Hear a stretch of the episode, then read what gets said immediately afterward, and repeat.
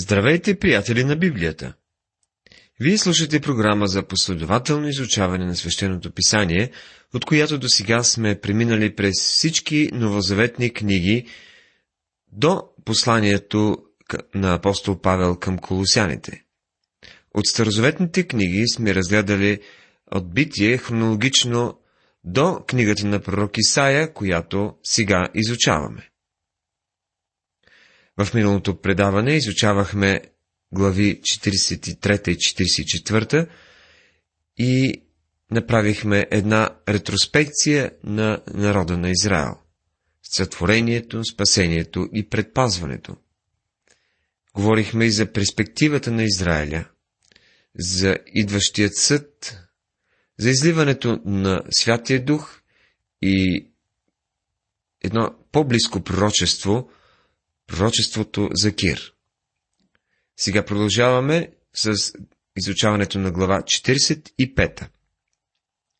В тази глава продължаваме темата от предходната глава. Кир е призован преди да се е родил.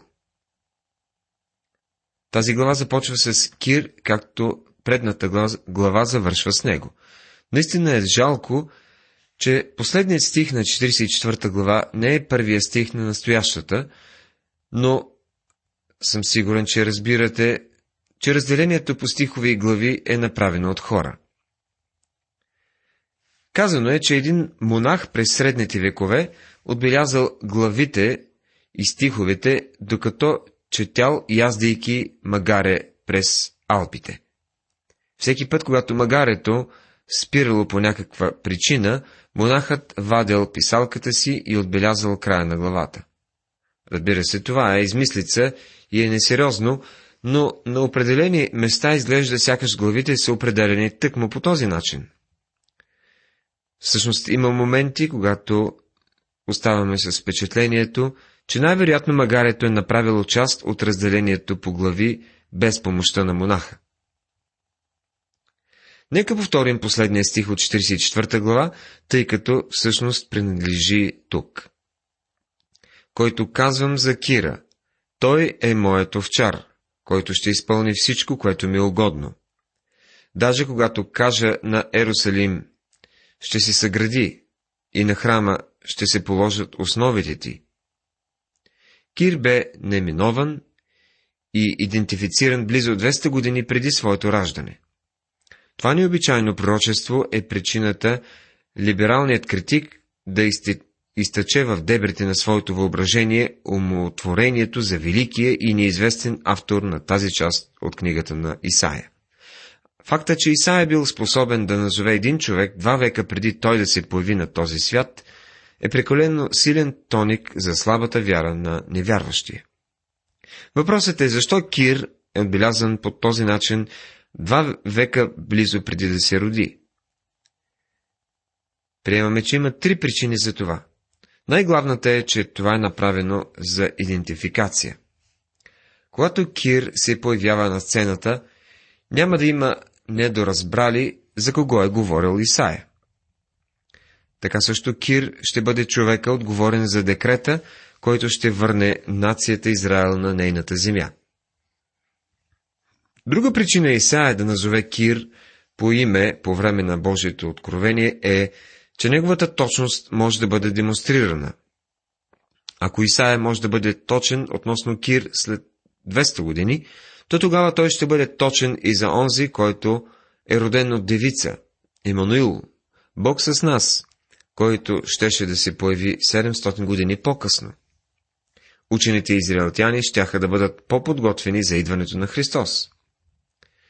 Забележете как Бог нарича Кир моят овчар и казва, че той ще изпълни всичко, което ми е угодно и ще възстанови и изгради отново Ерусалим.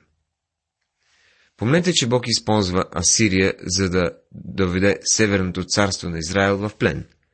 След това използва Вавилон, за да унищожи Ерусалим и да предаде Южното царство в плен.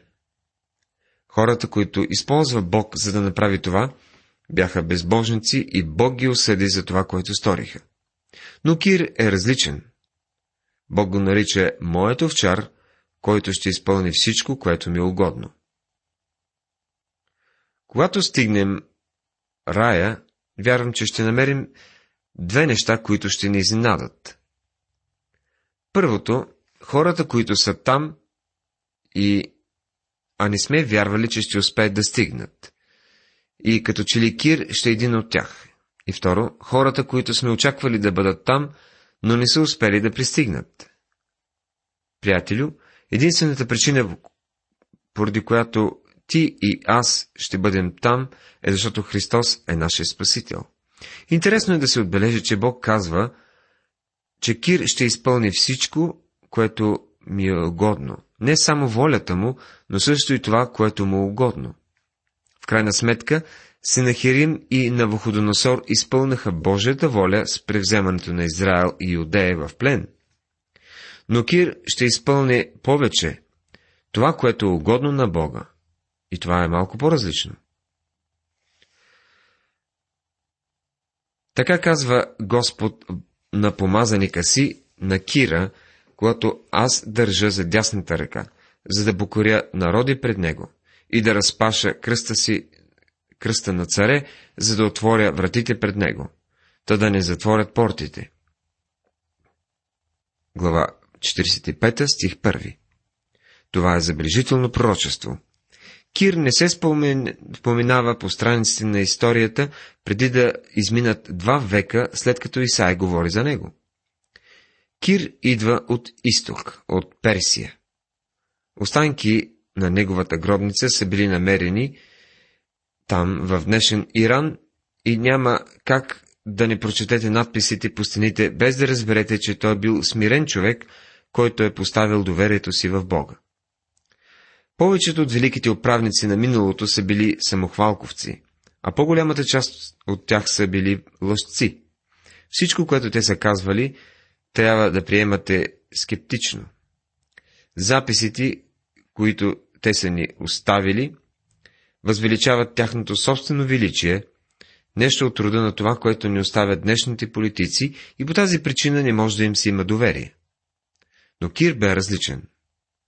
Той не се превъзнесе, не се самовъзхвали и все пак той завладя света. Забележете също, че Бог нарича Кир помазаника си, титла, която се отнася само до Господ Исус. Защо Бог титулува Кир по този начин? Защото той изпълняваше Божията воля и изведе израелтяните от робство и им позволи да се върнат в обещаната земя. Така също той окоръжи израелтяните, които не се завърнаха да изпратят щедри дарове от злато, сребро и други ценни предмети по тези, които се завърнаха. В това отношение Кир бе езическият месия на Израел и бледо пред, пред, предзнаменование на този, който те първа имаше да дойде. Да отворя вратите пред него, очевидно се отнася за многобройните порти на Вавилон, които попречаха на Израел да се завърне в Палестина. Кир отвори тези врати и каза, че израеляните могат да излязат. Те бяха свободни да се завърнат по земите си. Сега Бог казва това зад Кир.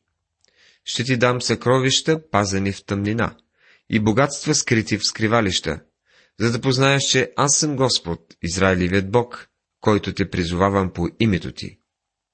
45 глава, 3 стих Богатите съкровища на Вавилон, които царете на Вавилон бяха взели като плячка, и особено от Израел, попаднаха в ръцете на Кир. Заради Якова, служителя ми и Израиля, избрание ми, призовахте по името ти, дадох ти почтено име, ако и да не ме познаваш. Аз съм Господ и няма друг. Няма Бог, освен мене. Аз ти описах, ако и да ме не познаваш. 45 глава, стихове 4 и 5 Бог избра Кир дори преди той да познае Господа. Основателно е да заключим, че Кир позна живия и истинен Бог. Така казва персийският цар Кир. Небесният Бог Яхова ми е дал всичките царства на света и той ми е заръчал да му построя дом в Ерусалим, който е в Юда. Ездра, първа глава, втори стих. Сега в следващите стихове виждаме описание на сътворението на Вселената.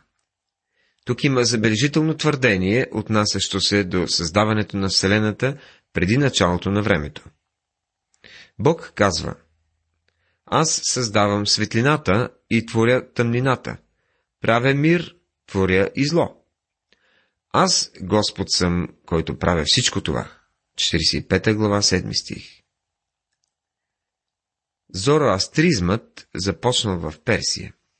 Той учи, че Мазда е бог на светлината.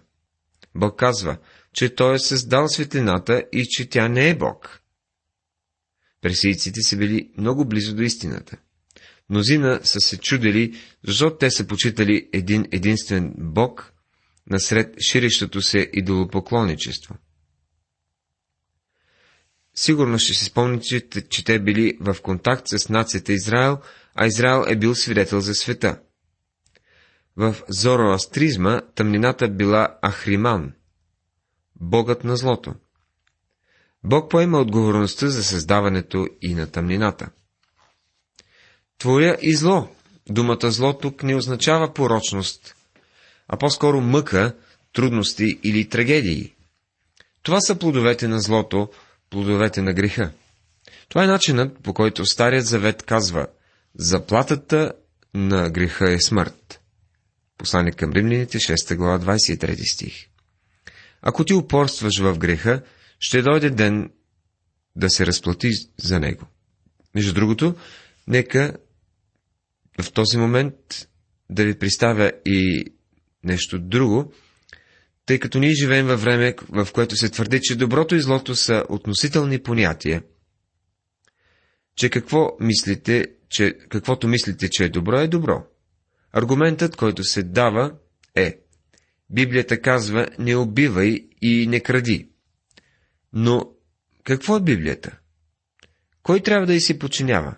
Или защо изобщо трябва да слушаме Бога от Библията? Господ има друг състоятелен аргумент.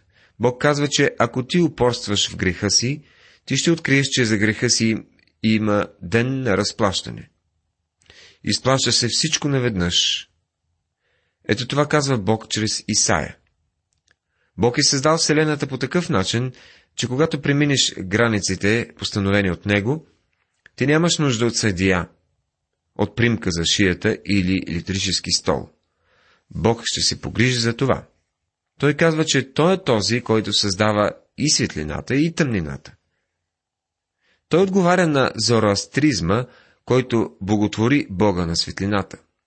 Бог казва, аз искам да знаете, че светлината не е Бог. Аз я създадох. Горко на онзи, който се препира с Създателя си. Черепка от земните черепки. Ще рече ли кълта на този, който й дава образ? Що правиш? Или изделието ти да рече за тебе няма ръце? 45 глава 9 стих. Защо да се бориш против Бога? Така или иначе ще загубиш. Гърците имат поговорка, която гласи нещо от рода на Заровете на боговете са предопределени. Точно това казва Бог в Словото си. Той казва, не мислете, че можете да се борите с мен. Решете делото си извън съда.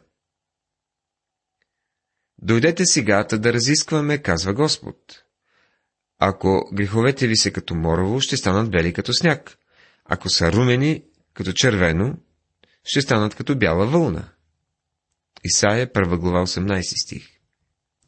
Приятелю, внимавай, защото когато Господ хвърля заровете и знае точно какво ще покажат накрая, ти обаче не знаеш. Това е невероятно. Господ прави и някои други твърдения. Аз създадох земята и сътворих човека на нея. Аз, да, моите ръце разпростряха небето. Аз дадох заповеди на цялото му множество. 45 глава, 12 стих. Интересно е, че Бог казва, че Той е разпрострял небето. Това не е някаква случайност. Сър Джеймс Джинс, един християнин астролог в Великобритания, е бил този, който е прокарал теорията, която повечето астролози следват днес. Някои астрономи поддържат позицията, че вие и аз живеем в една вселена, която доктор Джинс нарича разширяваща се вселена. Тя става все по-голяма с всяка минута. Планетите и световете и галактическите системи се движат навън към периферията на Вселената, отдалечавайки се една от друга. Бог казва, аз разпрострях небето.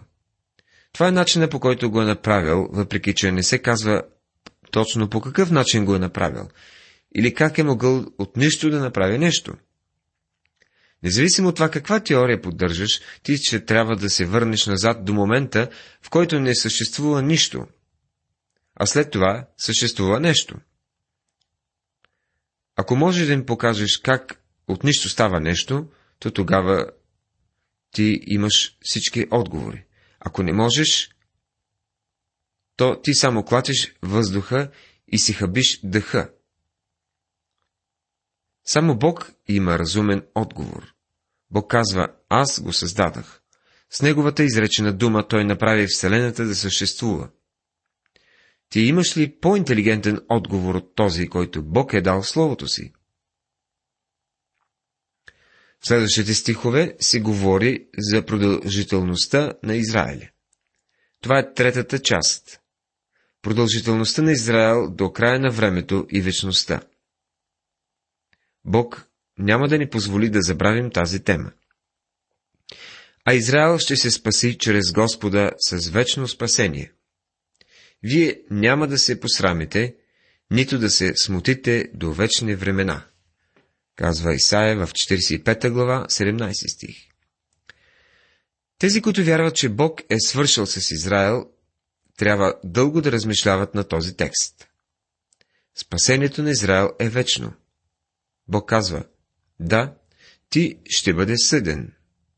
Ти вървиш към Вавилон, но ти ще се завърнеш в земята. Бунтът все още е в сърцето ти, но в крайна сметка аз ще те спася той отново им отправя покана. Тя бе широко отворена тогава и е широко отворена и днес. Към мене погледнете и спасени бъдете всички земни краища, защото аз съм Бог и няма друг. 45 глава, 22 стих Това е стихът, използван от един невежа, който е отговорен за спасението на Чарлз Спърджън. Спърджен бил на път към своята църква една неделна сутрин, когато снежна буря върхлетяла Лондон.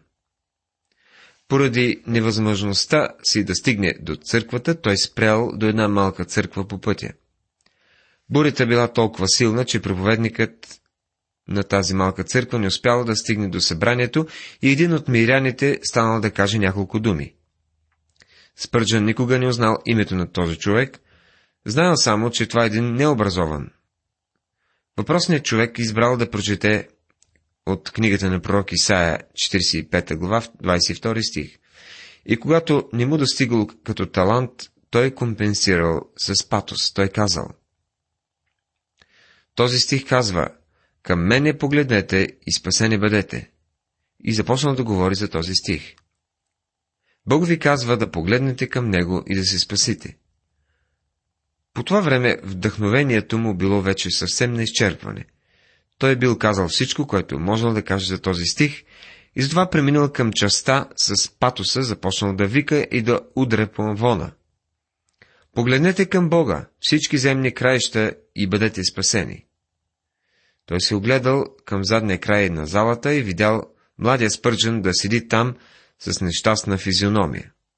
Човекът казал на Спържен, Погледни към Исус и ще бъдеш спасен. Спържен бил наистина брилянтен човек, но направил именно каквото този необразован човек му предложил. Той погледнал към Исус и се спасил. Уважаеми приятели, преминаваме към глава 46. В нея ще видим произнасянето на присъда срещу идолите. Тази глава съдържа един от последните сатирични откази срещу идолопоклонството, които се намират в Божието Слово. Тя започва с превъз... провъзгласяване на падането на идолите на Вавилон в частност. Това изглежда странно, тъй като Вавилон все още не бе достигнал мащабите на световна сила и не беше враг на Израел. Въпреки това, Вавилон беше източникът на цялото идолопоклонство и е напълно уместно, след като съобщи за свалянето на идолите, пророкът да продължи с заповед към Израел да не оставя истинския Бог. Прегъна се Вил, наведе се Нево. Идолите им са натоварени на животни и на добитък. Товарът, който вие носихте в шествията си, стана тежък на умореното животно. 46 глава, 1 стих. Вил и Нево са богове на Вавилон. Вил е кратката форма за Ваал и е първата част от Велзевул, което е едно от имената на Сатана. Нево означава говорител или пророк. Когато Павел или Варнава и заедно с Варнава отидаха в Листра, хората помислиха, че Варнава е Вил или Юпитер, а Павел е Нево или Марс, понеже той беше този, който говори. За идолите на това време може да се говори много, но това е поклонение към Сатана, практика, която добива популярност и в нашето съвременно общество. Божието Слово непрекъснато ни предупреждава, че нашата война е една духовна война. Със своята сила и любов Бог контрастира на безпомощните идоли, които са тежко бреме. Слушайте ме, доме Яковов, и всички останали от Израилевия дом, който съм носил още от отробата и съм държал още от рождението. Стих 3. Бог казва, носил съм те, Израилю, както жена носи дете в отробата си. Даже до старостта ви аз съм същият, и докато побелеете, аз ще ви нося. Аз ви направих и аз ще ви държа. Да, ще ви нося и ще ви избавя. Глава 46, стих 4. Ето това е истинското разграничение между истинско и лъжливо. Бог не само бе носил нацията Израел, но той бе носил и всеки отделен човек от люлката до гроба. Нека ви задам следния въпрос. Носи ли ви вашата религия или вие носите нея? Бог носи нашите грехове. Той наистина понесе печалта ни и със скърбите ни си натовари. 53 глава, 4 стих. Той носи нашите грижи и нашето бреме. Апостол Петър казва в своето първо съборно послание, 5 глава, 7 стих. И всяка ваша грижа възложете на Него, защото Той се грижи за вас.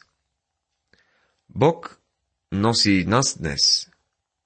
Вечният Бог е Твое прибежище и подпорка ти са вечните мишци.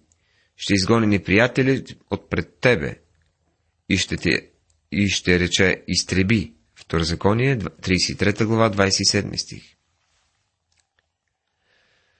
А сега обърнете внимание какво казва той за идолопоклонството. На кого ще ме оприличите? И с кого ще ме сравните и се поставите та да бъдем подобни? 46 глава, 5 стих. Причината, поради която толкова трудно да обясним Бога е, че Той е необятен, а ние сме ограничени и живеем в една ограничена вселена. Няма нищо, с което да можем да го сравним. Той не може да бъде ограничен с нашата терминология, без да загуби от целостта си. Той не може да бъде преведен на човешки език. Това е една от причините Бог да стане човек. Единственият начин да познаем Бога е чрез Исус. Той откри истинският Бог. Това е блестяща сатира срещу идолопоклонството. В шести стих се казва така. Уния, които изсипват злато из мешеца и претеглят сребро с везни, те наемат златар да го направят Бог, пред който падат и се покланят. Това е метален образ, който превъзхожда дървения по красота и стойност. Богатството на хората се харчи за идоли. Ако човек няма много пари, неговият Бог е ефтин. Това обикновено се изразява в поклонение пред тяхното собствено майсторство, което на практика е себепоклонение. Това е форма на хуманизъм. Бог заявява, помнете предишните неща от древността, защото аз съм Бог и няма друг. Аз съм Бог и няма подобен на мене. 46 глава, 9 стих. Но около има много съвременни идоли. Признайте това пред себе си. Получавате ли нещо, когато отидете на църква? За много хора ходенето на църква е истинско бреме. То е като безполезен Бог, който трябва да носят със себе си. Приятелю, Бог иска да общува с теб. Той има нещо за теб. Той не иска ти да го носиш. Той иска да носи теб. Уважаеми приятели, тази вечер с наслада и трепет разгръщахме страниците на вечното Божие Слово. Ние видяхме призоваването на Кир, говорихме за продължителността на Израиля, както и присъдите срещу всички идоли. Бог да ви благослови!